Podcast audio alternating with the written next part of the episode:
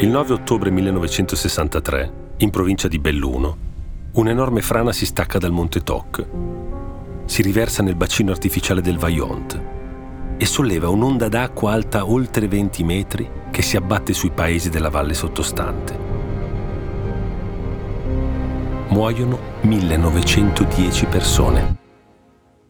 Interi paesi sono spazzati via.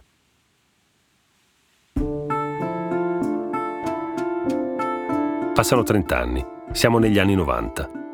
Marco Paolini scrive e interpreta un monologo destinato a entrare nella storia del teatro e della televisione italiana. Passano altri 30 anni. Siamo ad oggi. Il racconto del Vaillant diventa Vaillants 23.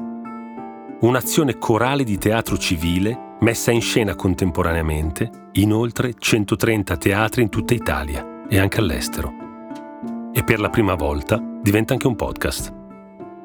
È quello che state per sentire.